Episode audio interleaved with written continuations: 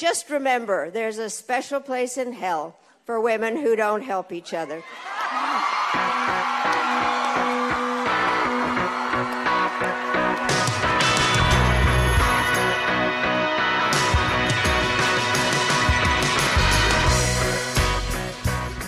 In the culture war, there are no winners, just podcasters. Only a few are willing to risk their lives in the face of some of the dumbest ideas to have ever captured human civilization. Every week, we, Megan Daum and Sarah Haider, humbly accept this mission in order to bring you conversations that are equal parts stunning, brave, and unhinged. Sarah, how are you? I'm good. I'm tired. I'm sick. Yeah, you are sick. You sound sick. I do I sound kind of like sexy sick though? no, No, I know. like This is actually sick. Like I'm glad we're um not in the same room sick. No, I know. I had COVID and I wasn't as sick as I have been the last week. It's just a terrible cold. Hmm. Yeah. I actually uh didn't I'm not I'm skipping a unspeakable episode next week because I couldn't do the I had to reschedule the interview, which even during COVID I did the interview. So this is serious. Okay. Well, I'm glad you made it here today. I'm here because this is like I can just phone this one in. So Yeah. now I'm a little bit better today. I was quite quite ill, but not COVID and uh who knows what it was. Anyway, all right. Well, so we're going to tell people uh give the rundown for the show, uh what we're going to talk about and then we'll just start talking. But we want pe- to make sure people stick around for the bonus.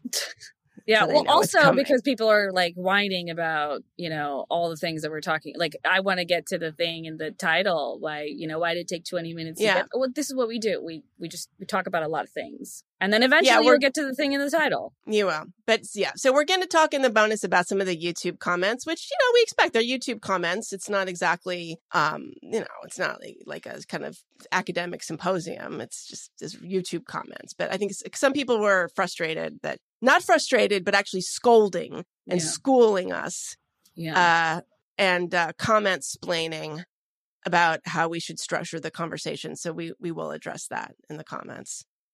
Uh, and sorry, we we will address that in the in the bonus. in the bonus. But uh, Um, first, we're going to start off with uh, uh, Martha Stewart's hmm uh, swimsuit um, photo shoot. Uh, This is was- huge. This is the big story of the week. I mean, it's, It, not the uh, month or year. Yeah, there's some some something weird, man. Like I I don't know what's going on. Um, and then and then stunning and brave. well, uh, and then we have a, a New Yorker piece that everybody's talking about on Twitter, um, uh, called "A Club Yes. for the Canceled." Um, Yeah. which We're we're, we're the that. we're the club presidents, actually, co-presidents. Mm, Yeah, well, that's a different club. Um, yes, so we're going to talk about that. Oh, and also in the bonus, we might talk about therapy. There's been a number of articles about therapy, what's happened to psychotherapy. Um, and I know you have feelings about uh, the the usefulness of therapy in general. But um, Martha Stewart, Martha Stewart's obviously done a lot of work on herself in therapy Yeah, and elsewhere Uh, because look at her. This is this is stunning bravery next level. This is so gross. I don't know what is going on. I'm so alienated by this. It's this um for those of you who are lucky enough not to be Well, that was you, Sarah, because you didn't know about it until I, I, I didn't know you, about I'm, it. I'm, I'm really you- impressed. You, you, Sorry. ruined my day. Um, you you well- were like reading like you know the Paris Review and commentary. You were like, "Oh, I'd like to discuss these intellectual issues." And I'm like, no, I only I only ever know about the the swimsuit edition because of recently because of the controversies because every year they'll do some something crazy woke and have like you know an obese model or whatever um, and and they'll tell us Right. how sexy this is and then everybody gets mad about it. Um, I mean, who who who reads this anymore? Are do men care about what's going on? Obviously not, which is why they put Martha Stewart. Well, I, like somebody else is buying Who's this the audience? who's yeah? the, the audience is not the audience that traditionally uh, used to get this swimsuit edition. Somebody else is paying attention now because Martha Stewart is on the cover. And okay, she looks amazing, obviously. Like she wouldn't be on the cover if they didn't think they could make her look amazing. And she's a super rich woman, so she's she's she has everything, uh, you know, all the work that you can get done to look incredible at her age. Uh, she has clearly had done. How old is she? She's she's 81. so there's a number of different well there's a number of different articles um Oh my so God. yeah so th- this is a swimsuit so she is posing uh this is a series of images uh one piece swimsuits um on the on the beach uh there's one where there's a uh, a young a young gentleman riding by uh, on a horse on the beach in the background it has this real like you know bodice ripper harlequin romance Yes. uh fabio kind of aesthetic yes. which uh, very much of the moment. So, finger on the pulse. Um, I mean, she- so She looks. Um, this is just. I, I. I feel like what's wrong with it is not that it's she looks bad because she doesn't look bad. She looks amazing. No. Actually, but um, she doesn't really look like a person. she doesn't. It's- I mean, you know what's frustrating is like her filters are better than than ours. Yeah, we need. like we're using this fancy camera for this for And our it's YouTube and and our and like honestly there's even though it's a very expensive camera uh we still don't look as good as we do on a regular Zoom and she looks a thousand times better. because Zoom Zoom do. knows that you need to basically make people look as little like themselves as possible, exactly. and that's what I'm trying to get every time. And uh, this thing keeps giving me my own face, and I hate it. I know. Um, I, otherwise, you're not going to show up to a, a, any any meetings. Yeah. Well, so she says. oh, So I'm reading in the New York Post. So it's a bit. You know, she is promoting uh her brand. This is obviously uh like this is. It it feels very transactional. I mean, she's she's promoting a number of product lines that she's involved with. And, you know, the idea was that Sports Illustrated approached her in November 2022 um, and, uh, you know, asked her if she wanted to do it. She talked about it on the Today Show. She said to be on the cover at my age was a challenge, and I met the challenge. And uh, she says, the New Jersey native, this is the New York Post, by the way. It's important that she's a New Jersey native. The New Jersey native that's probably the last thing she wants anybody to know about her. It's the most damning thing you could say about Martha Stewart. She got her bikini body ready by simply exercising and focusing on eating healthy. That's also how I get my bikini body ready, but my results are not are not this good, frankly. She said, Um, I didn't starve myself, but I didn't eat any bread or pasta for a couple of months. I went starving. to Pilates. I know, right, exactly. I went to Pilates every other day, and that was great. And I live a clean life anyway good diet and good exercise and healthy skincare and all of that. She has said that she has never had surgery, that she has not put a, a knife to her face or body. She is on record as saying that. they all say that, and they're all liars. They're all liars. I mean, They are you get- allowed to just lie about that? Yes, yes, and she clearly there's this is not the face of an eighty-something year old woman. This is the face of like you know, frankly, a good like if you told me she was in her fifties, like late fifties, I'd be like, yeah, Like if she was my age, yeah, early 50s. early. Well, no, not early. Do I do I look young? Who looks older? Who looks older, me or Martha Stewart? Um, with this camera, With this camera. uh, me. Probably me. yeah, That's okay. Uh, it's okay. But I, look older that. with this camera too. Um, Yeah, so well, that's the, you that's have- the problem. But you have, so that uh, I feel like privilege. one one I feel like you should be able to just be upfront about the fact that you've had work done. You're like she's stupendously wealthy. Of course she's had work done, you know? And she just say, "Yeah, of course I have." But it's this, you know, um selling people something that they can never really they can never really achieve that I find really really insidious. Especially coming from a woman whose whole brand is like, look at how approachable I am. You too can have this like breezy home and you know make this beautiful pie and you know I, I feel like it's like the recipe for self-hatred and you know depression ultimately i don't know Mhm. you know I- i feel like i'm kind of mad at martha for doing this because she should be responsible enough not to do this to you know what i mean like not to well right i mean right sure but um i, I just wish that you kind of have the the decency to one at least be honest just say look i'm 80 something and you don't look like me without a lot of work without a, without being well millions and millions of dollars spent on your face and your skin and your hair and whatever and then uh you know and then trainers and luck and some good genetics here and there and that's what that's what it takes to be like me um i hope you enjoy the pictures to be like you? Like, oh, I see. no, like her. but Yeah. like her you Yeah. know what i mean like just be honest about what you what it actually takes so that people don't hate themselves for being poor You know, like I just like I'm just normal. I'm just like a normal. I'm a normal housewife or whatever. I can't afford this. I will not look like this because I have to put kids through college. you know? Yeah. There's this weird like I mean, they're trying to appeal to they're trying to make her relevant to younger generation. I mean, there's all these people quoted in this New York Times article. Um, somebody from something called Digital Fairy says youth is a mindset that Martha is still really owning. We define this category as generation ageless. Ew. She is a perfect example, consistently demonstrating icon behavior. Ew. Sarah, you need to demonstrate more icon Ew. behavior Oh my god. by being both chic and messy. Well, Ew. that no, I got the second I part. just this person, everything they're saying, their, their language. She also shows Gen Z the possibilities for maintaining its hot, sexy vibes, making aging less scary and more exciting. It's incredible that the people are talking about this copy. This just reads like something from honestly from the 80s. This is like reading a women's magazine. Okay, here's another interesting quote. The salient thing is that so this is this is a quote from somebody head of Comma Connect, a strategic communications firm in New York. Martha is a supreme capitalist, absolutely a sellout, but she's also indomitable, a force to be reckoned with. So now, when people talk about being a sellout, how does that land to your ears as a young millennial?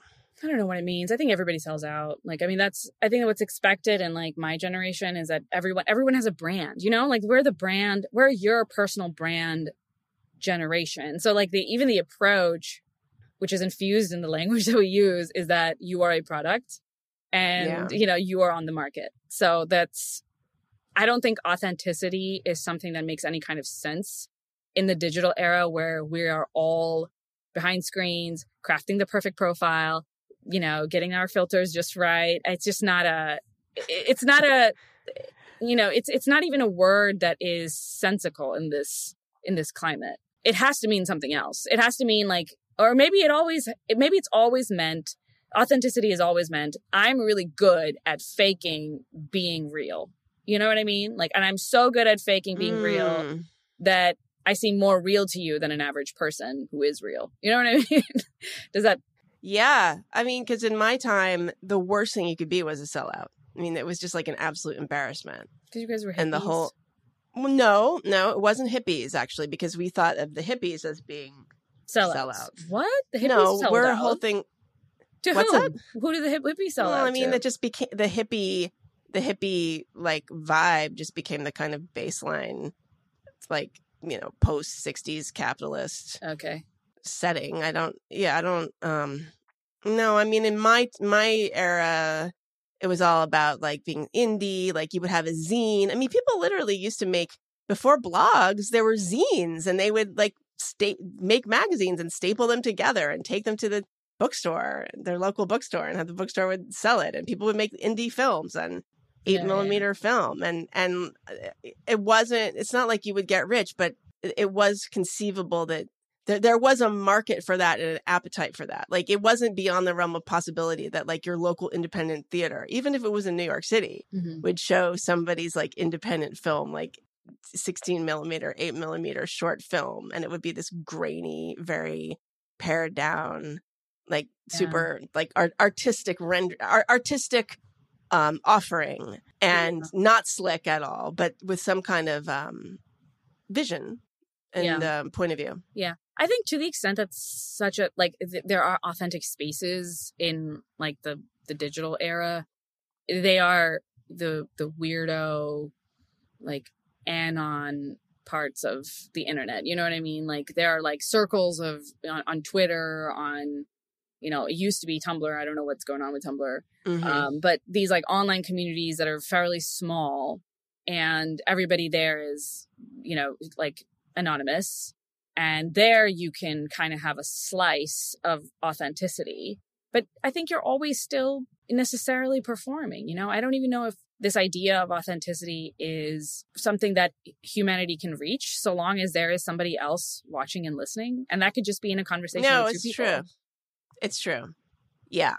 But I think at least there was a sense if somebody wanted to make some weird short film of themselves doing something Yeah. they would still they didn't have an instant audience they weren't live streaming it they weren't immediately seeing feedback or comments like Yeah. they were they were making an art project and then putting it out there sort Yeah. of later Yeah, I think that might be the that might be the key factor there that how instant the feedback is. So if you have like a creative urge, you know, you get that creative urge out there, you finish your project, and then you get that creative art urge out there, and you might not ever get full feedback or you get it but like it's way delayed.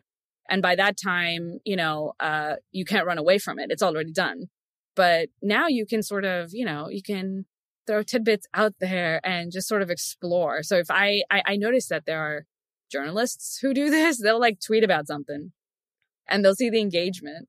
And if it seems like it's getting hot, you know, like it's a it's something that is it's got legs it's yeah, yeah, like if there's something there, then they'll do a full piece. And I've actually heard people talk about this. I, I can't remember where or when, um, but people using this as basically a strategy. Um, writers using this as a strategy of like what might work or what people are interested in to sort of like test the waters before fully committing yourself. And then you know you public publish, uh, you know, a piece or two, and then if that gets great responses, you write a book.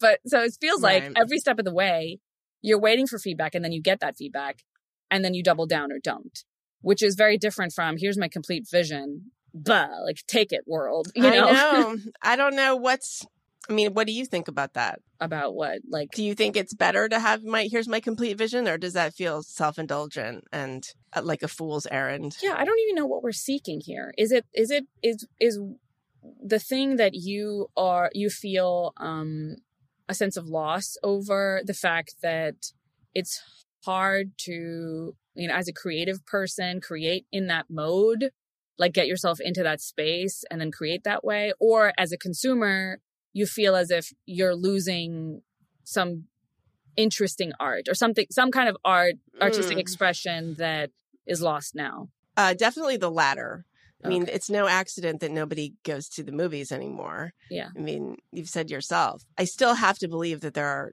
that there are worthwhile movies out there and symphonies to go hear and operas. I don't know. I mean, I feel like it's hard. The discoverability is difficult, and so much of what is um, sort of propped up by the big institutions, the your local, you know, the big public theater or you know arts festival or something. It's going to be pretty ideological and watered down. mm-hmm. Um, I mean, well, although, yeah, they just they announced the Pulitzers last week. I don't know how much we want to get into that, but you know, if, at first glance, I thought, oh, this is all totally ideological. Every single category was yeah it was some Yeah. identity thing, but not all of it. But not all of it, actually. well that's how Um, they keep it like they can't water it down too much you know what i mean Yeah, they don't want to, you to catch on, right? But but I mean, getting back to Martha Stewart, I you know what I'm like looking at this. Okay, is- this is a this is a really her this is the, a terrible thing to say. I do look. She does look amazing. Fine, good for her. She doesn't. It doesn't look like her face, by the way. I mean, it really no, just looks like somebody i think you, you you you called it it looks like an ai face like it looks does. like ai generated face it look yeah. the whole thing does look like a weird it's it this is a this is this expression of kind of cgi artificial intelligence but it also looks a little bit like the caitlyn jenner spread Mm, like there's this hyper again it's this hyper femininity yeah and then And- sexiness and like look at how available i am for sex you well know? and she's and it's funny because she's in a lot of the interviews she's made a point of saying like i'm not interested in that like i'm not looking for a relationship like i'm not interested in and yet she's like coming out of a you know she's coming out of the water in a bathing suit with her So- lips pursed and in the bed with you know her like putting a thumb under her right like, so strap. what's the point I think there's something, you know, it's like some odd thing about like if this was a very young woman, like if this is a, you know 18 year old doing all of this, we would find it creepy and weird and not empowering. And like the kind of person you actually want to see in that position, or like much of humanity would want to see, much of male humanity would want to see in that position.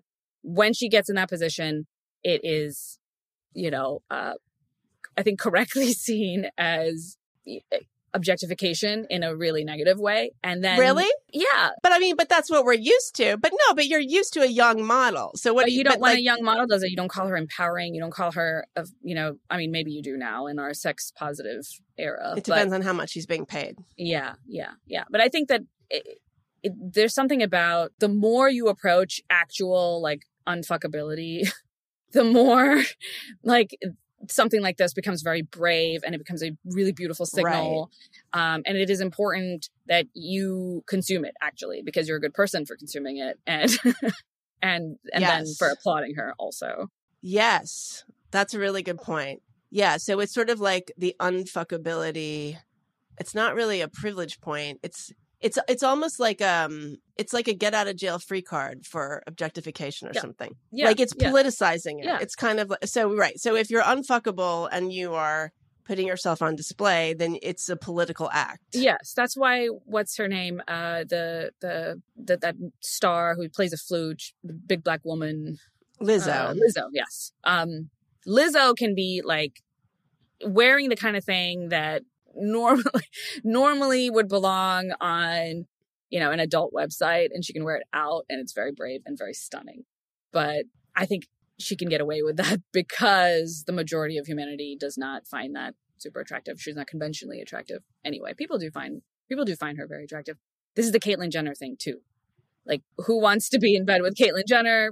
Right. I mean, it's all it's so it's so tricky because, of course, that's what you know. O- older women, that's like a terrible thing people say about them. They look like drag queens, like the you know, an an old woman who puts on a lot of makeup and high heels and dresses scantily looks like a drag queen. I feel like there's so there's just like really there's a couple of actually like Instagram slash TikTok accounts that cover.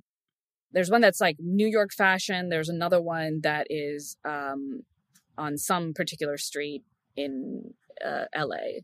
I forget which one. You would know what it was, but um, it's where rich rich people hang out. And this person just chats with people who are walking on the street who have cool street fashion Mm. um, and there's a separate New York one too, where they do the same thing. And the New York guy, like, it's almost always like these really old women, like really old women, like 80s something, and they are dressing like wildly, just like it's, and it's so creative and interesting. And they're like, they're like an art project, Mhm. and they're definitely drawing the eye. They're not being sexy in this, like, they're not trying to be 18 or So they're like 18 skin necessarily. It's not of like necessarily sometimes they are fashion. but it's Yeah. not in a gross way it's in like in a like wow like look at her like she looks like she just stepped out of a movie kind of thing and like a weird like movie like she's a character in a novel and i feel like there's that's to me they're like those women are like actual iconic you know um agents in the world because they're just like this is who i am i am an old lady i still want you know attention or drama or flair and i you know um I like fashion or I have and a I sense have of style. and I'm artistic, you know, and I want to sh- display that and they display it. And it's and and they actually have the freedom to display it in a way that if a younger woman was doing it, I think it would be weirder. Like it would, you know, it would be less dignified on a younger woman. They can just sort of pull it off in a way that I think like a Mm. 18 year old might not be able to unless she was at Coachella or something. But it, you know, and, and then there's the LA one, which has a kind of a similar vibe, except these are just, they're not wild and artistic. They're just high fashion, like very, very beautifully styled women. you know, Right, with sort perfect of- accessories, perfect. And there, a bunch of them are very old, very old. And they looked great. I was like, this is amazing. These are heroes. Like I want to, how, how do I, how do I become that? You know, Yeah. and not posing like with my, like putting. Yeah, well, I mean that requires a, like a point of view and a sense of of style and like fashion choices. Like it's Yeah. it it's an artistic expression. Yeah, no, Yeah. I mean the Martha Stewart thing. It's just so it really is. I just feel like it's all part of this big gestalt of Dylan Mulvaney and Caitlyn Jenner and this like exaggerated like womanhood, but like cartoonish femininity, Yeah, from people who and actually it's so destructive. they don't feel like they're the natural they're not the natural person in that role you know this dylan mulvaney especially. Like it, it does feel like an act. With martha martha stewart of course it's an act. Do you think that she lays down in a in a you know on the beach like that at any other point in her life except for this shoot. You know, like in the past 10 years, has she done that particular thing? Like, I doubt it. You know, I doubt that she is messy like that. You like, know, the you know, amazing thing is, like, she looked great when she came out of prison. Mm. She really looked good. I remember she had like, like that was a you long know, she time was ago. fit. It was a long time ago, but she really looked good, and she was very like not. She had lost some weight, but she was just very natural. Like her hair, at, like she that was actually a good look, I as they all do. I mean, you know, it's like Saddam Hussein uh, was was looking very dapper during his his trial because he had So been uh, prison does something. pulled out of a hole. They come out of it and they look better. Except for- Prison is actually, you know what, that would be if, if you can't afford like a Canyon Ranch or something, you should just get yourself into you're big eating trouble healthy. go to prison. Well, you know, you're you know. eating restricted. I don't know yeah, you're restricted. You're you're on a it's- forced yeah. diet. There's nothing to do other than exercise, so you might as well. yeah, you're not in the sun too much. you Yeah. Yeah, Yeah.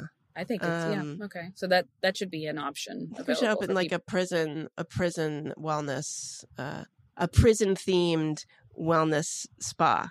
That would be a good business idea for us if this doesn't work out. Yeah. Yeah. Okay. and I'll like sell. I'll Um, sell them like there'll be a black market, and we can make extra money off of that as well. Mm-hmm. Yeah, we could have it like at the Cayman Islands or something, or Mm. someplace like that.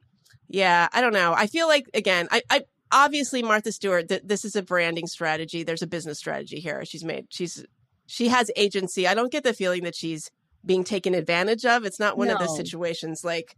You know, remember the the um what always drove me crazy was the Ruth Bader Ginsburg, like the memification of of her. It wasn't sexualized, obviously, but it was this like what a badass and and uh, you know the notorious RBG and and the documentary that they made about her where she's like you know, lifting weights and and just she just you had the sense that she really didn't know what was going on and that she had been manipulated by like you know Her little Hashtag cult had nothing to do. I mean, that was it, it- Yeah. that there's a there's a cohort of women who do the notorious RBG thing. It's like these basic kind of college educated but really basic kind of woman who gets into that. It's the same woman who's like, if she's in her 30s, she's like really into Harry Potter or was before J.K. Rowling became, you know, anti-trans or whatever.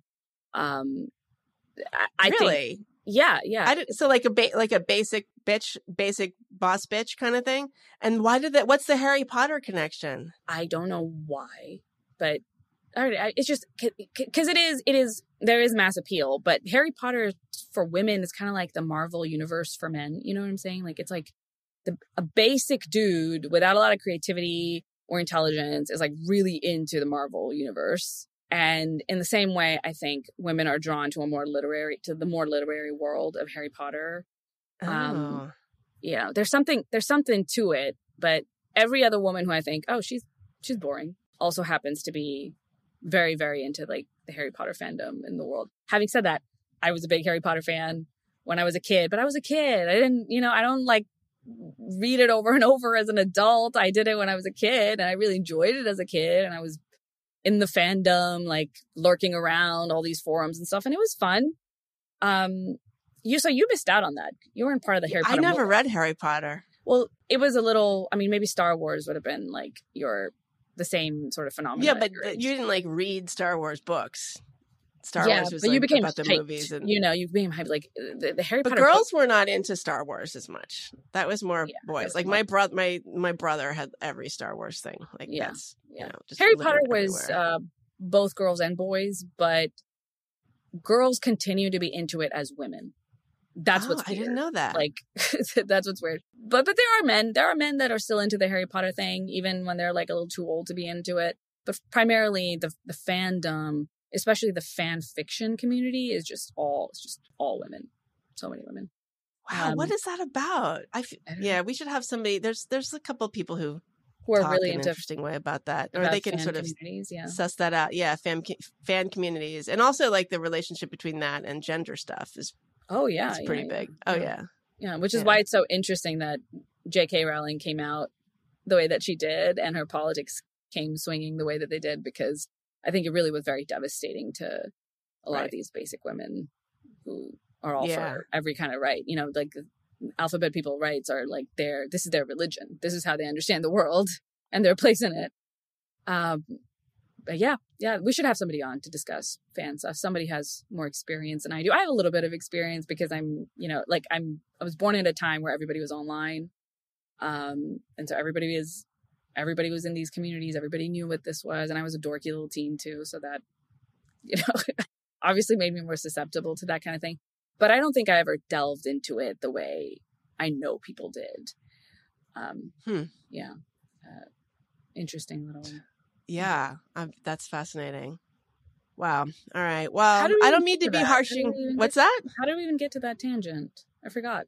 This Um, uh, people. I don't know. Basic. Oh, oh, the memification of people like Ruth Bader Ginsburg. yes, yes. I feel like that's the kind of person who does that. You know what I mean? Like that's the kind and she they don't actually know anything about her or her political views. They've never read anything that she wrote. They have no idea what she. No, they, if they did, Like, they would hate her. I mean, then yeah, they would right, freak out if right. she, if she, you know, so much as praised Kavanaugh, Brett Kavanaugh, for in one for one syllable, and Yeah.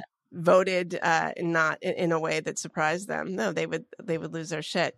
Yeah, I, I guess yeah. The the Martha thing, it really is a, a triumph of of the filters. It it has less even. I think that this is kind of what's noteworthy about this photo spread is that it's it's beyond plastic surgery. It's beyond that. It's Mhm. all about photo filters. Mhm.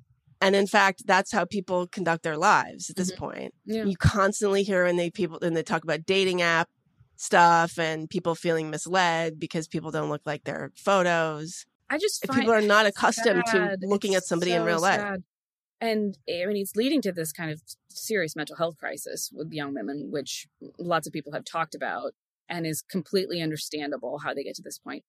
I I don't know if I brought this up or told you about this, but I watched a movie um couple of weeks ago. It was a French movie called Delicious. Have you heard have you seen this movie? Did I tell you about No. this already? No, we didn't. but it's this um it's a french movie i think it was like on like amazon prime or something i don't know where i watched it but um it was about this like fictionalized account of the opening of the first restaurant um and so it's like back in you know before the french revolution um and this it's a story about how a chef who is the chef of like a duke um, gets sick of being mistreated by him or something, and then you sort of see him branch off on his on his own and begin to start like what turn becomes the first restaurant. There are no spoilers. That's the story. You just it, you enjoy the you enjoy the journey, and in it, uh, a central character is this woman who is like who becomes his like protege, and she is in her fifties. This actress is in her fifties. And Meghan, I had the weirdest experience watching this movie because I think this was the first time I've seen a woman in her 50s on camera, like on a screen, who clearly didn't have any work done. Like none. Like she had tons of crow's feet. She had her, you know, like she had kind of like the, the, the sort of like, Was she French? yeah, she was French. She's a French actress. This is a French movie. Everybody's French. Mhm. Um, you, you got to read the subtitles, one of those.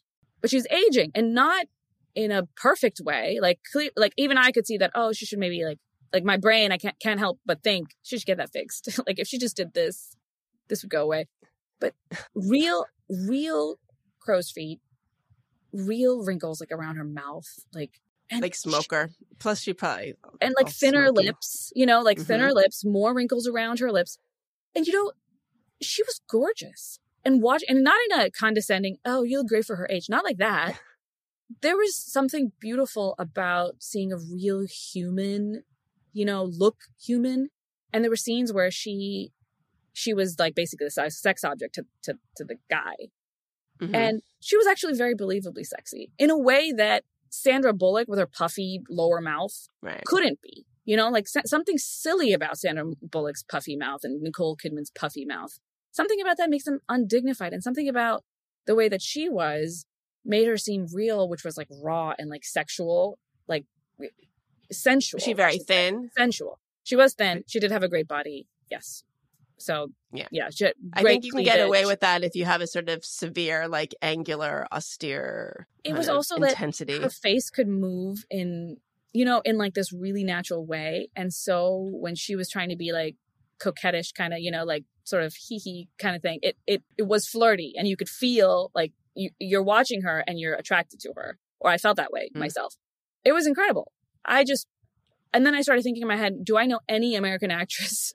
Can, can I think of one who looks like they haven't had any surgery? And I can't think of. There is an incredible uh, half hour cable show called Getting On. Have you seen this? Um, it was on HBO. Uh, it was um, when did it come? It was on from 2013 to 2015. It was based on a, a British series. So it had Laurie Metcalf, Alex Borstein, Niecy Nash, um, Mel Rodriguez, and a couple of others. It was incredible. This show. It was about. Uh, it was took place in a hospital, like in um, like in a kind of a geriatric ward. What do they call it? Like um, extended care, I think, something like this. And Laurie Metcalf played um, a, a doctor, and it was basically about these people was like getting on, meaning like people were dying. Like Mhm. there, there were just people who were like, it wasn't necessarily like a hospice wing. It was like a lot of just you know very old. They were caring for very old people who were always dying. Yeah. And I think purposely, they did not have special makeup just beyond like the regular like stage yeah, m- makeup, but like not at all. And the lights were very harsh.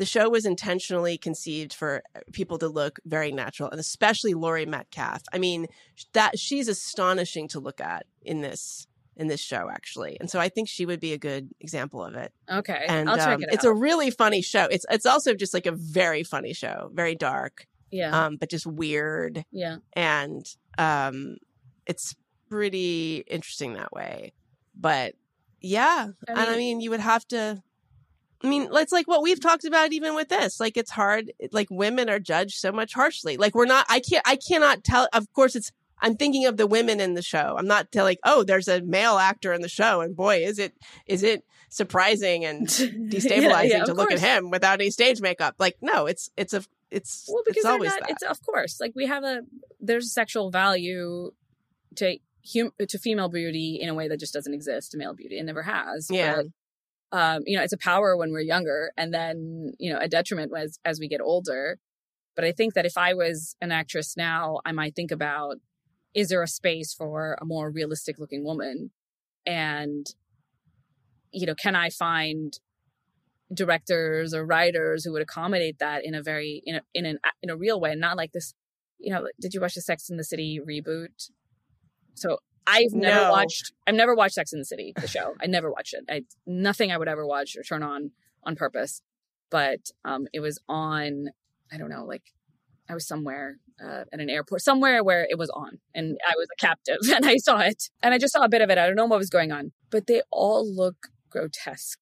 I mean, it's just Yeah, so no, it- they look like yeah. animals. I don't even. I don't. They're they're not human. They, I mean, it's that AI face that you're talking about. They look like they had AI face. All of them. Something was different. Something was weird and inhuman about the way that their faces were moving, and I could not enjoy it at all. I mean, not that I would ever watch something like that, but it was actually grotesque. Like it was actually something I would feel like, okay, I have to look away. I can't stare at them talk like you know talking in this way and moving their their their eyes in these unrealistic ways. Mm, yeah, no, that was just kabuki kabuki theater. But have you been watching Succession? no. I don't watch anything anymore. Okay, so I was really late on Succession. I only started watching it like a couple months ago, so I've been binging it to catch up. That's a really interesting show for older faces. Okay, Um, so yeah, there are several characters, uh, older women who you see uh, who are considered attractive. Like there's a weird. So um, there's a the, the actress that plays uh, Gerri. She's a she's a theater actress. I'm trying to pull up her name here.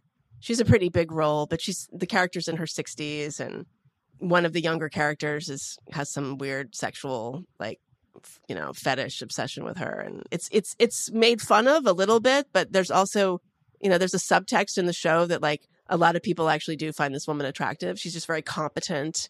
Her her character is somebody who's you know highly very good at her job not necessarily like a great person but um but there are a lot. Yeah, there good. are. That happens in real life. Like there are people who just like give off an yeah aura about them. You know, that there- there's a way of speaking, of walking around, of handling themselves that's attractive, independent Yeah. of their appearance. Oh yeah, I mean, and and the, I mean, there's also Harriet Walter who plays. Who, she's on Succession. She's not. It's not a huge part, but she plays the mother of of the kids, the Mhm. the former wife of the Logan Roy character. I mean, that's a fascinating actress. I think she's in her 70s. She's she's British. I think she's uh she's a she's some she's like a dame J- dame Judi Dench type. I don't know if she's actually a dame. Yes, Dame Harriet Mary Walter.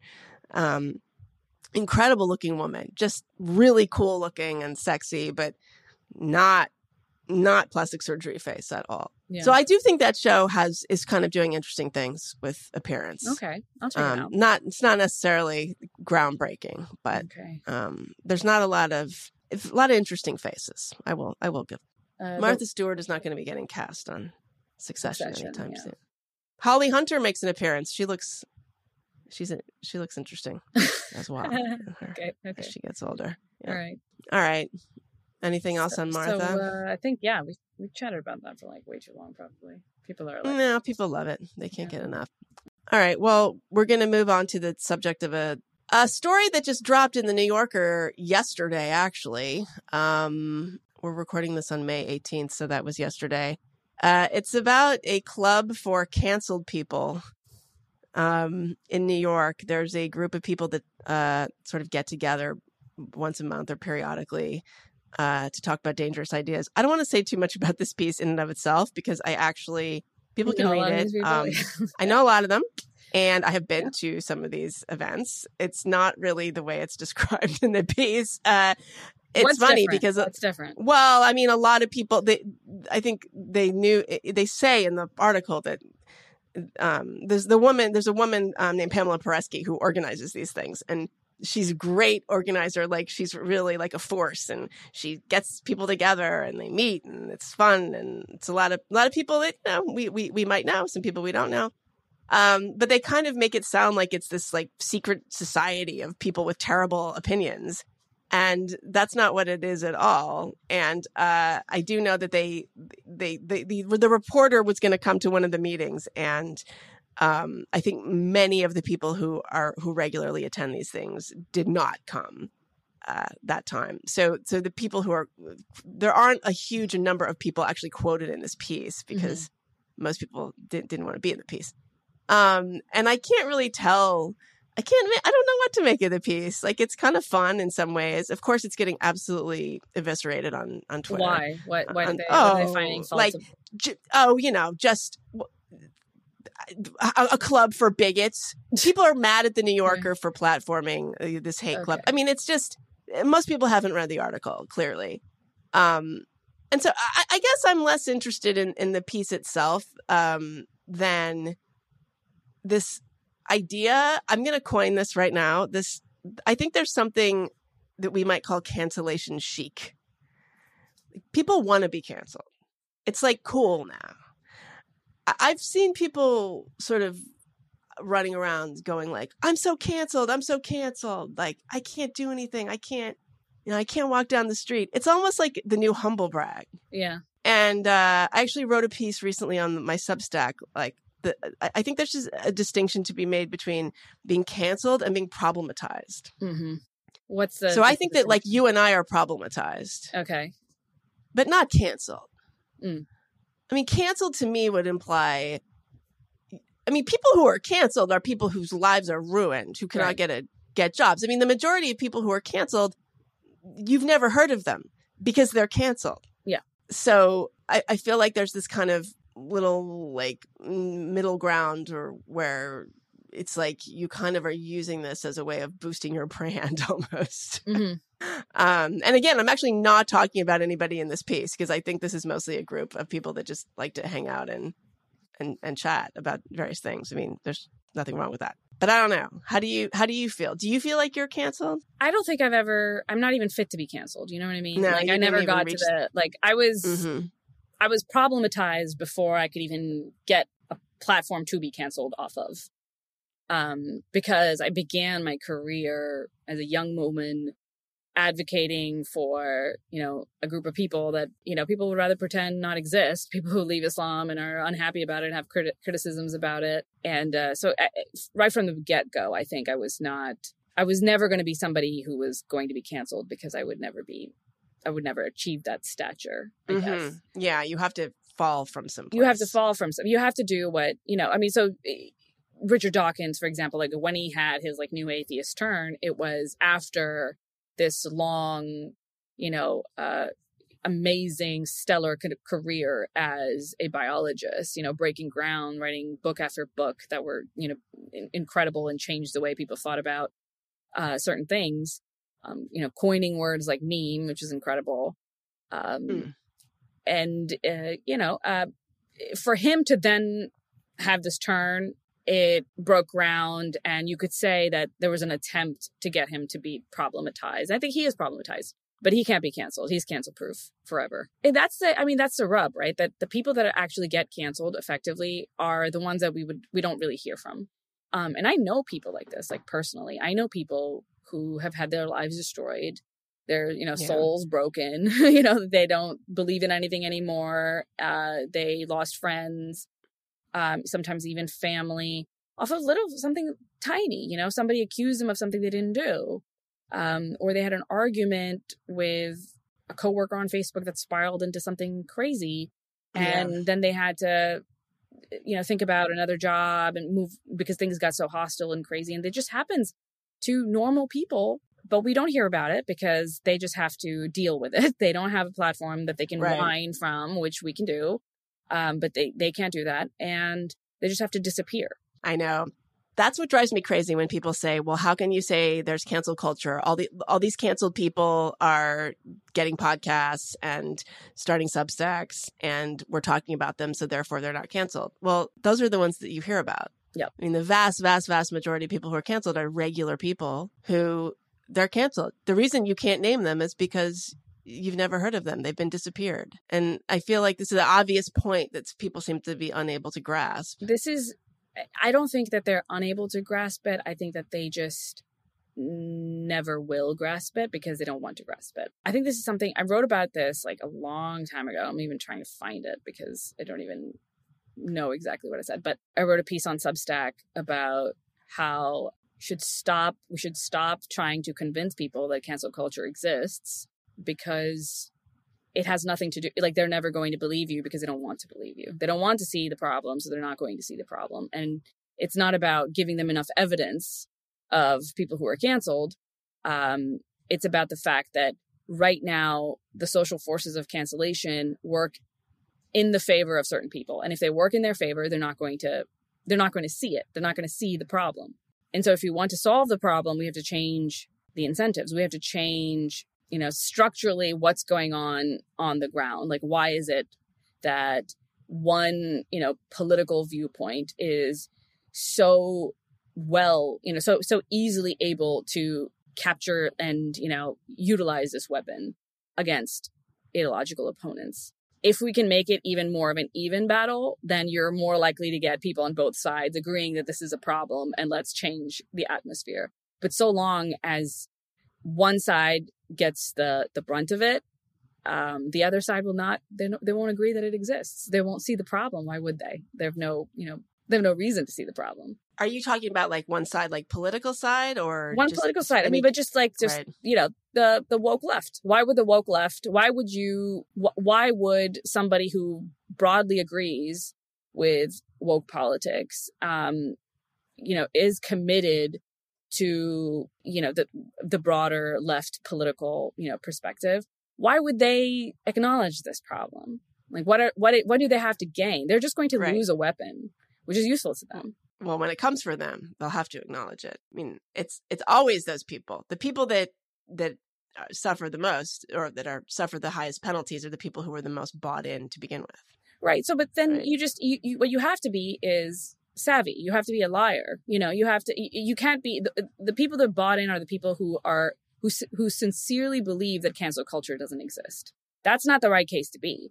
The, you know, the right thing to be is to know that it exists, you know, and lie, lie, lie to people's faces, pretend like you don't see it so that you can effectively dodge a problem when it comes, like dodge a mob when it comes so that you can, you know, sniff the air around you and know the right thing to say and I think a lot of people are doing exactly this. I think a lot of people are reading rooms all the time. Uh, they will go, they will go into a room. They will know that there are 10 things they can't say. They will purposely, they will self, self censor themselves. They will yeah. censor others. And then they will say, no, cancel culture doesn't exist. No, there's no, you know, there's no intellect, there's no stifling going on. Um, and I think it's a really useful skill, like politically, to be able to talk out of, you know, both sides of your mouth like that. Yeah, this idea of reading the room. Yeah. My mother used to say that all the time. She was always about like, oh, you got to read the room. And I sometimes feel like she just kind of heard that phrase and was Mm-hmm. taken with it, like the alliteration of it or something. And I can't tell. I, I struggle. Like, is it adaptive?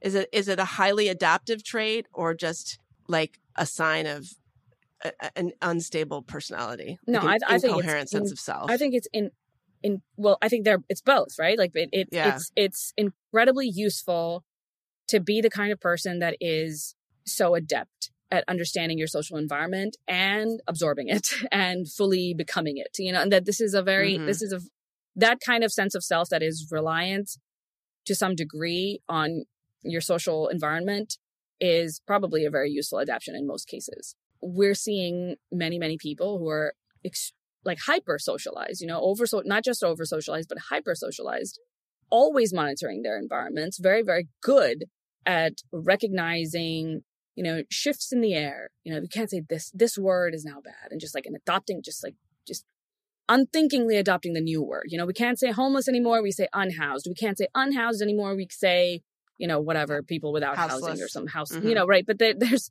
there and it's just so quickly and so interesting to me to see the kinds of people who are early adopters because it to me it's a it's a flag of to what degree they are capable of thinking for themselves Mhm. and how you know how adept they are at just pulling in from the environment around them and i don't think not everyone who is in this position is um, very aware of what they're doing. There is the there are the liars who are aware of read uh, of, of the fact that they're reading rooms that they're changing what they're saying they're self-censoring.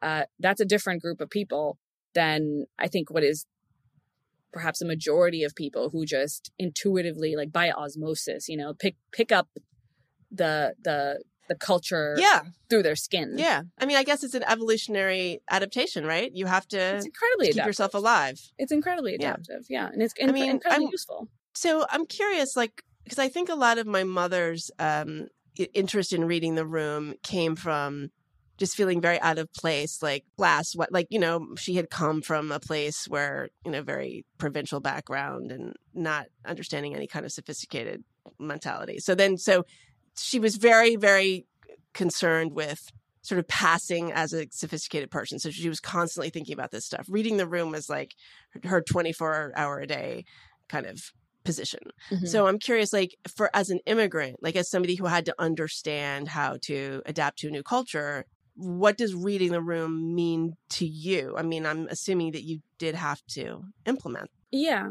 Um, I mean, I think all immigrants have to to different degrees, but whether you're able to do a good job to recognize differences is in itself a check of, you know, whether or not you belong. I mean, I'm sure you understand this in terms of class, but just even the ability to see a distinction in certain cases, like to be able to tell that, you know, this uh, shirt which looks exactly like this other target shirt is actually in fact it's it is different to have the eye for that thing that in itself uh, betrays a knowledge you know that in itself you know it speaks for of class. So you i remember having to school myself. It, it, it wasn't so much class based but it was just like this new culture american culture.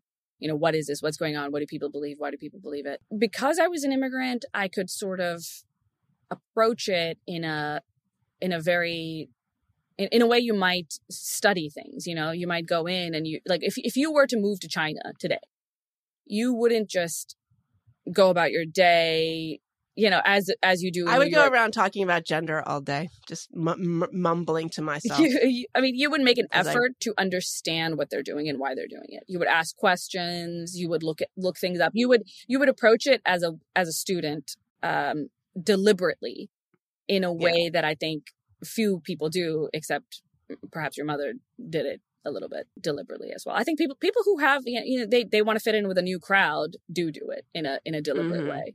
Um, as an immigrant, I did it very deliberately. I didn't understand it, it was just cultural differences that were just so powerful. Now I feel like it's my almost my first language, you know, like American culture, what Americans like, what they don't like, what's off putting to them, what isn't. This has become my intuition now. It's become like fully Mhm. absorbed into me, you know. Um and I have Right. to kind of put myself back into the student mode when I when I look at Desi culture. but like in terms of speaking your mind or just knowing when to shut up, choosing your battles kind of thing. hmm I mean, do you find yourself just saying to yourself like, "Oh, just just don't go there now." I mean, maybe we've talked about this before, but I just feel like I'm trying like why can't I just okay, like I'm to go for a dog walk with somebody and I'm not going to bring up some sensitive issue. Like Yeah. we're just going to talk about normal things. Yeah. And I feel like that's just like it's just important to be able to not only embrace but enjoy having a conversation about neutral things. Right. Yeah. Yeah. So long as I, I think that's a good thing. I think that level of like self restraint, like I know that I don't want to fall out over politics. I know that I disagree with politics with this person and they know that I disagree too. So we're just not going to go there. I think that is healthy and normal and good actually. Um, because you won't agree with everybody in term, you know, it, it, with everything. And so pick your battles and find the common ground. That's fine what I disagree with is um, the preference falsification. you know, like the the constant censoring. That I, I what I don't agree with is when you go to a room room full of people and you disagree with what they say. They presume that you don't disagree and you don't challenge them. You know that I- feel like you should be honest and say no, I don't agree, or you don't hang out with that group if you cannot be Mhm. honest. You know, I think that sort of just existing in this look i'm just not going to say it I'm, it's not Right. conducive to a healthy atmosphere i understand why some people feel as if they have to do it in certain environments and in your at work at your workplace of oh, course Oh, if your livelihood is at stake, yes, yes. right, right at your workplace sh- you know shut up self-censor read the room Get your falsify kids, preferences right Put Like, food on your table. yeah, Don't, you do everything you need to do to keep your job. Sure, that that is fine. But among your friends, I find it. I, I when people tell me, you know, all my friends believe X, and I don't, I don't want to lose them all, so I'm not going to say it. And you know, I I I don't know. what to tell them except you know, you need new friends, or you need to be honest with your friends because what you See, have is here- not a friendship. I know, but here's the thing. Like, okay, so uh, we, we, you said before, like, okay, we know we disagree on politics or we disagree on this thing. My, where I get hung up is like, we actually don't disagree. Like, I feel like if this person understood the facts and understood the reality of the situation, they would agree with me. And like, this is where people get especially really hung up on the gender stuff. Like, Mhm. if people actually understood what's going on with gender youth medicine and the ways that this is not the same as gay civil rights. Like if they if I could just make them understand that, then You we would agree. But like who who cares? Be, you couldn't be honest. You couldn't be upfront. I've done that a couple times where I've I just said, have, but I feel like it's just like why are you ruining lunch again, Meghan? Okay, That's what I feel, you know. Why did I, you need do friends. that? Okay, well, I don't think. Well, if Well, you I feel know- that I way, mean, did they look, I do- that? If they didn't say that, then I know, maybe I'm I'll making it up. But it's. I just kind of feel like I, you know, it's sort of just like why do you have to why are you why? Like there's so much else in the world. if it comes why up, this? I think you have to tell. I think you have to do it, and you're not ruining lunch if it's coming up. If it's not coming up, But it always okay, but right.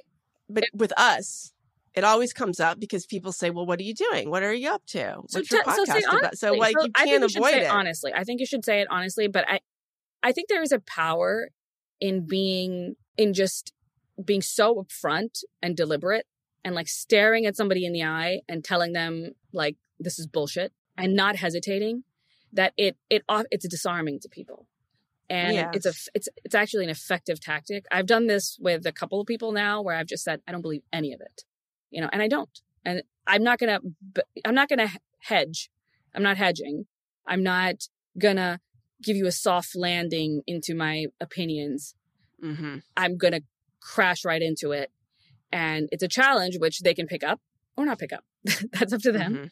they want to pick it up? Okay now i'm going to give you my full spiel. Um, which i think you're right that when people hear about what the you know gender critical side has to say they often move in the direction of the gender critical side i found that to happen but i also found that it does it's not as off-putting to people as as i might think because i'm not they can tell that i feel strongly about it and i think that there is a kind of respect towards just honesty. Like, oh, okay, like thank you. No, I know that's it's that's definitely true, but it's hard. I mean, n- again, with this subject because then they'll say, "Well, what about the fact that the American Pediatric Association uh, supports uh, gender So affirming care?" And then you have and then you They've to be like, "They're captured," and then you sound like a conspiracy theorist. Well, don't believe captured, them. They've been captured before. It's not. You Right. don't have to believe something that is fantastical. You don't have to believe something that has that what's happening now has never happened before. It's happened before. We know it's happened before. Why can't it happen again?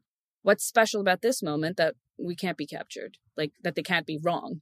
Okay, You know, I I that's mean, I true. I just feel like there's. I guess we um, could say that. Yeah, the DSM used to put homosexuality as It's a as a mental illness. So we there you go. this. Actually, that's a good one. That's a good comeback. psychology like this and psychiatry like this profession in particular has been so terribly wrong so often you know and now they're going through this replication crisis that they haven't handled that is really bad specifically in this in this arena they have no this is not a you know this is not a field that has any legs to stand on you know that one should feel very confident in regardless regardless of all this regardless of gender. You should be taking what they have to say with a grain of salt otherwise you don't know anything about history or even current events.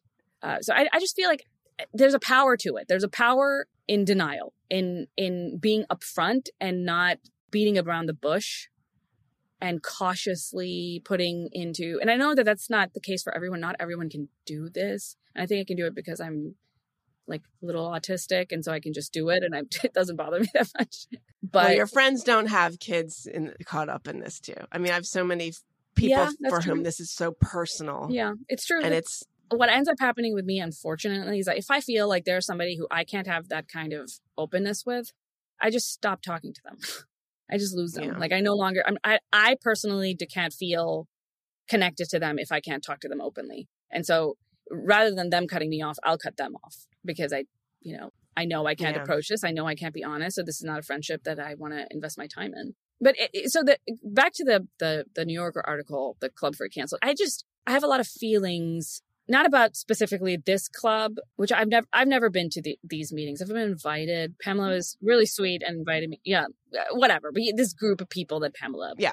puts together. Um, she invited me a couple of times, and unfortunately, I couldn't make it. I was really sad Oh. about it. Yeah, well, she was in DC. Um, so sometimes Yeah. when she comes here, she has them here too. She just has she has friends everywhere. don't say where. It's Okay. secret. Oh, okay. It's secret. okay. Only the people in the club and the readers of the New Yorker No. know the details. Okay. All right. Okay. Well, I'm sorry the about that. Sorry, Pamela. Yeah.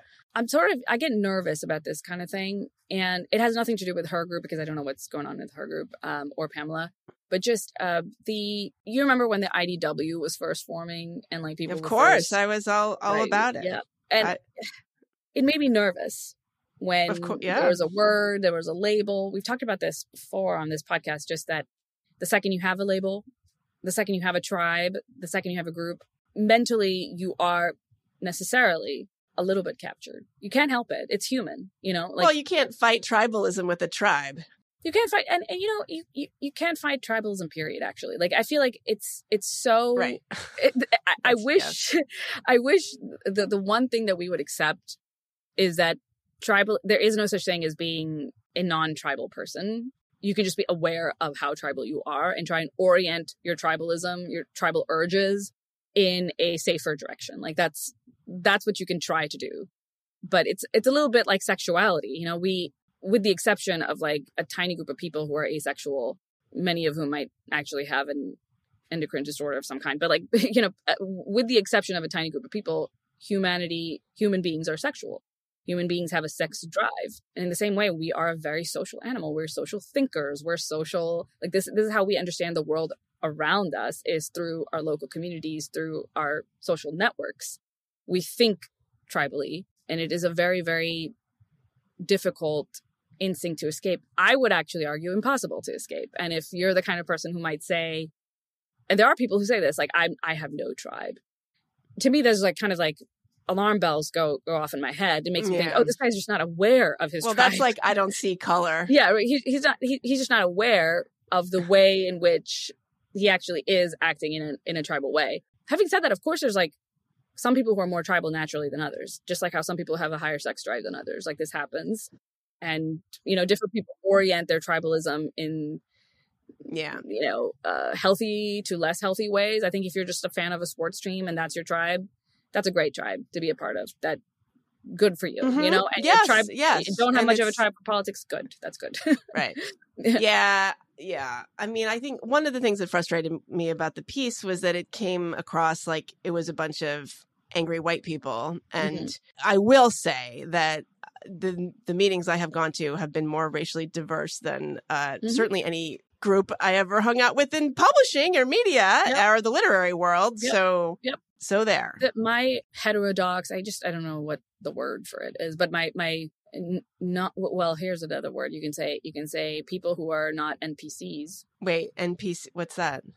Oh, NPCs. so non-playable character it's uh, Sarah, a video game term you just so you know i never do this embarrassed i never do this and somebody and somebody actually noticed that in the comments i think it was robin again who noticed that that i don't i don't really throw in a lot of references to my generation um so I, I was like you know what that's she's right i don't do that i don't know why i don't do that But what is okay? I'm sorry. What is NPC? Is this part of this management tool?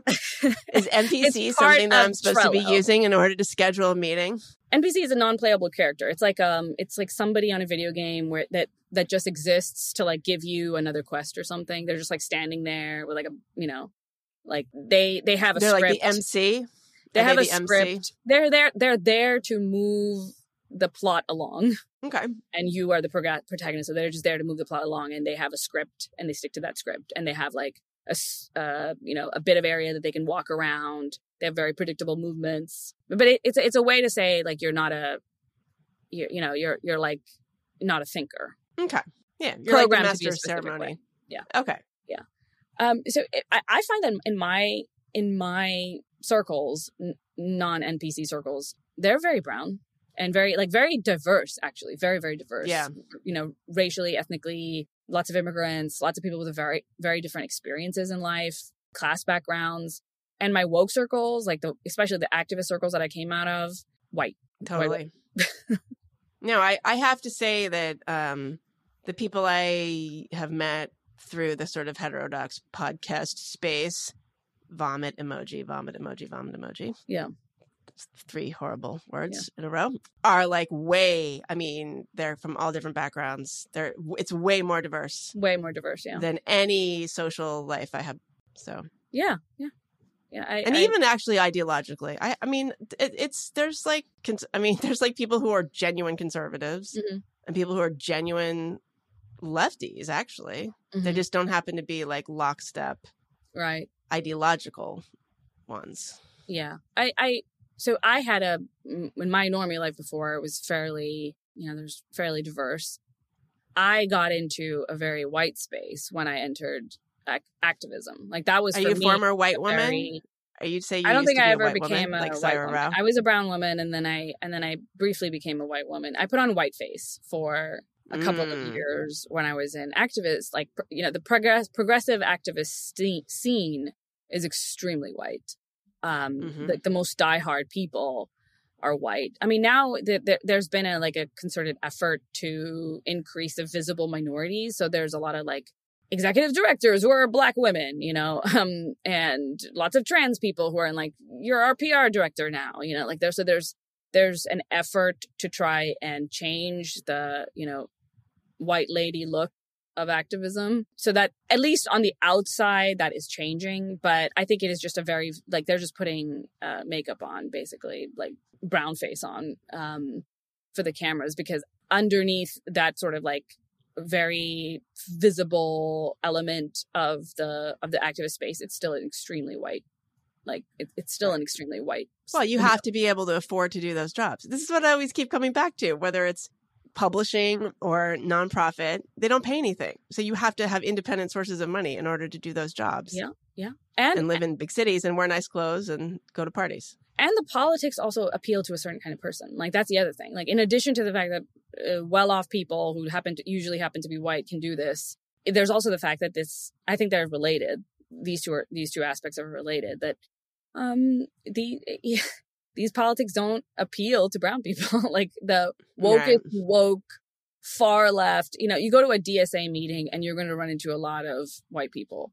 Conservatives are in the conservatives that I meet, like in real life um, are far more like uh, physically diverse, like racially diverse, ethnically diverse, which is very, you know, I mean, I, I wonder why that hasn't pierced like anything. Like, I wonder why, you know, the, the woke white women in publishing don't think about why everybody around them looks the same. Like, I, I, I wonder why this is not, you know, like what, why? I think they feel bad about it.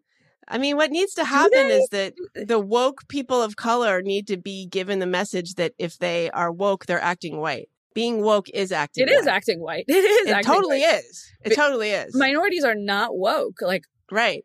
Oh yeah, we all. had a whole. um I know we had uh at the Unspeakeasy thing in Minneapolis. We had a whole. We had um several oh, yes. black women give this incredible uh, talk about this very thing, and um it was it was riveting. I mean, it was nothing that you and I haven't talked about, but it was like this is an insult. I mean, one of them was she was in her 70s and she was like this movement is an insult to my parents yeah. who lived under Jim Crow and fought against this. Yeah. And she said, you know, the day that white people stop feeling guilt and start feeling rage is the day that I fear. Yeah. Yeah. And gonna, uh, the backlash is going to be extraordinary. I mean, it, it's already here, I think, because yeah. I already feel that there's a racialization of like everyday life that is toxic. And I, I feel nervous. I've talked about this many times on this podcast, but just I feel nervous with white, like woke white people. Like if I see a white person and I can just tell from the way that they're dressed that they're going to have like liberal politics, like progressive politics. I I don't I don't try to get to know them. I move back three spaces and I don't Wait, you're nervous because of your because of your color or because of your sensibility? Like how what do you mean? I don't like, because they're going to racialize me. They're oh okay, so they're, they'll be super they nice be, to you. They, yeah, they will. Will they will super nice is a weird way to put it, but they will they will be condescending. They will yeah. yeah. they will they will uh, tokenize me. They will not treat me like they treat their friends. There will always be this distance between us that I can't bridge, um, and they don't want to bridge. Uh, they want me to be this like sacred object, uh, and they get very frustrated with people like me when we speak out of turn. You know, like when we when we say the thing we're not supposed to say, they get a little bit upset. At first, they'll give you a little bit more breathing room. That's the interesting thing. At first, because you're brown, you can get away with like eh, more spicy opinions. But then there is a point that even they, at that point, they say they cut you off um, and uh, feel as if you've been tainted. And I'm just so, I don't want to experience that. you know, like I don't no, want to, I just so insulting. It's, God, it's such a like twisted little mind fuck. Like, yeah. I, because it's completely racist and uh I don't know what they're, I just, I don't understand. I honestly don't understand how they can't see that. It's just such an obvious, like the machinations of it are so transparent, but yeah. that they, if they can't see that they're doing it, I don't, that just uh, blows my mind. Yeah, cause it's, um, it's a, it's, it's an object of like, it, it's a religious, uh, service that yeah. they're performing. You know what I mean? Like it's not a, it's not a real interaction with real human beings.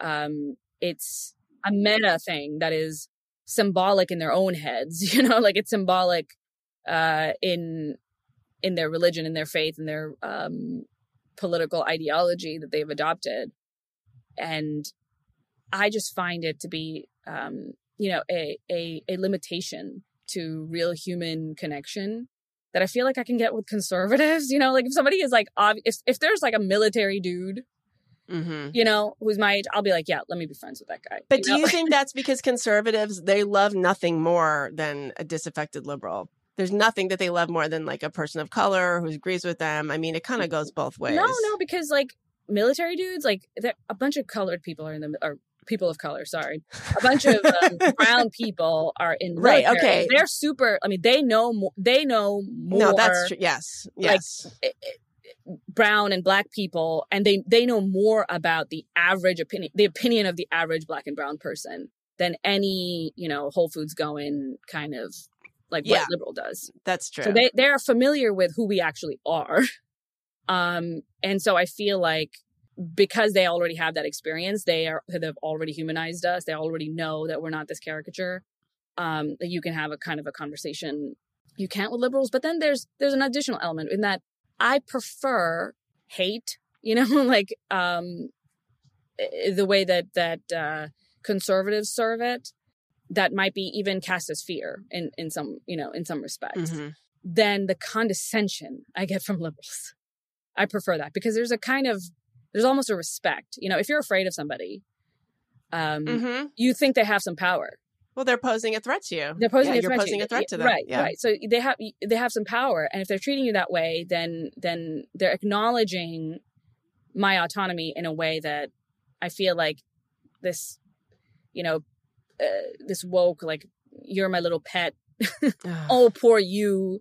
Oh, you've been you know treated this way. Oh, you had to suffer through all. Oh, my, you know that that I can't I can't stomach it at all. You know, I I would rather be rather just experience a like mild racism, but like Well, direct and also- pure racism. Right, and it's also just like it's pathetic. If somebody is a bigot, they're they're just pathetic.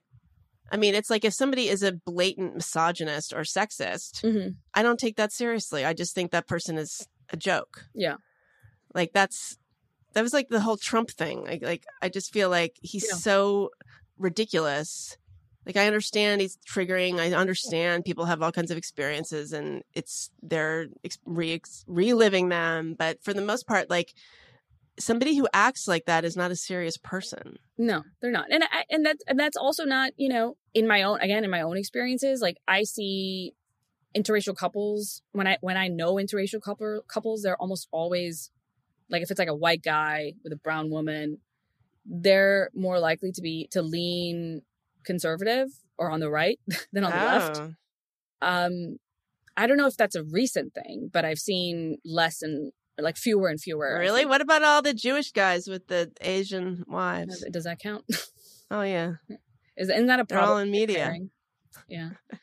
All right. Well, that actually, yeah, and that that leads us into what we're going to talk about in the bonus. We're going to talk about about therapy, and uh, there were a couple of recent articles, including one in the New York Times by a couples therapist who was talking about working with um, with not only interracial couples but just couples who have different class backgrounds and how privilege factors into people's relationship dynamics hmm and how this, in her opinion, needed to be addressed in the therapeutic setting. I know you're very familiar with therapeutic setting. I'm actually going to go. I think I'm going to just, that's going to be like my on the ground journalism. Go to therapy. Can you Yeah. do? Maybe you could do like a pot live stream What's from that- your therapy. What's that insane right wing guy who always has these cameras and he's like exposing Planned Parenthood or whatever? You know what I'm Oh, talking you about? mean the people who were selling selling fetal yeah, yeah. Cells? who's this guy? Yeah. This crazy guy. I don't know.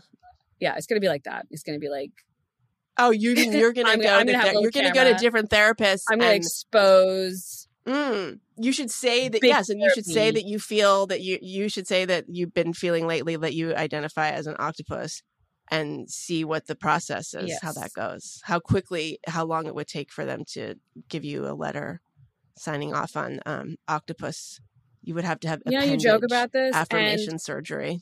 And also yeah people just don't take that seriously but there's some funny stuff going on um but yeah anyway so i i think i will i think i should check out therapy just to get because i have this like conception in my head which i'm about to unleash on in the bonus it's totally like We're never going to get I have BetterHelp to sponsor us. Come on, we're not a we're not a podcast until we have BetterHelp as a sponsor. So don't blow it. Uneducated take for me but like one-sided let's say one-sided ed- ed- education okay all right Okay. so this is good Uh, yeah. All right. Well, everybody, is, do they need to know anything? Watch us Um, on oh, YouTube, I guess. Please rate us on on Apple Podcasts. We've been getting some hits lately, and they're so unfair. And we, we should do we should do a. What? Somebody got mad at the Saira Rao thing. They were like, "Why'd you platform these these bits?" Yeah, like Well, one of our people ratings. got mad at us for for platforming these two racist women. Okay, we thought Oh, it was okay. funny. That's why.